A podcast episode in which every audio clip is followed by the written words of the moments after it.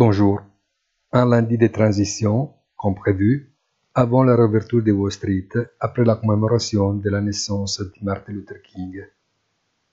En attendant de comprendre l'ampleur du ralentissement de la croissance chinoise au dernier trimestre de 2022, après l'abandon de la politique zéro Covid et les conséquences qui y sont liées, l'accent est plutôt mis sur la reprise de l'année en cours.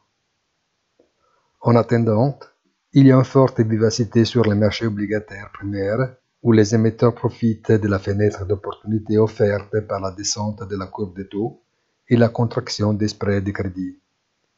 Le climat d'épaisement général soutient aussi bien les crypto-monnaies, où en semaine, Bitcoin a récupéré 20%, revenant solidement au-dessous des $20 000.